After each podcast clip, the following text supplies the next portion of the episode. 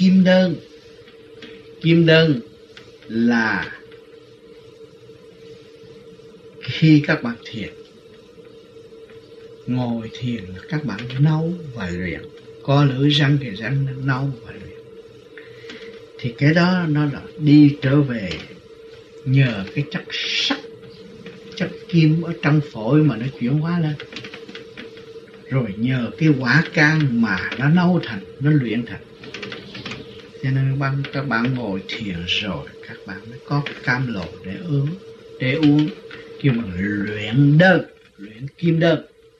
Ngồi thiền đó là đừng luyện kim đơn đó. Cho nên cái kim đơn này là vô giá. Nó vô giá, mà tùy theo trình độ thiền giác của người mà thôi.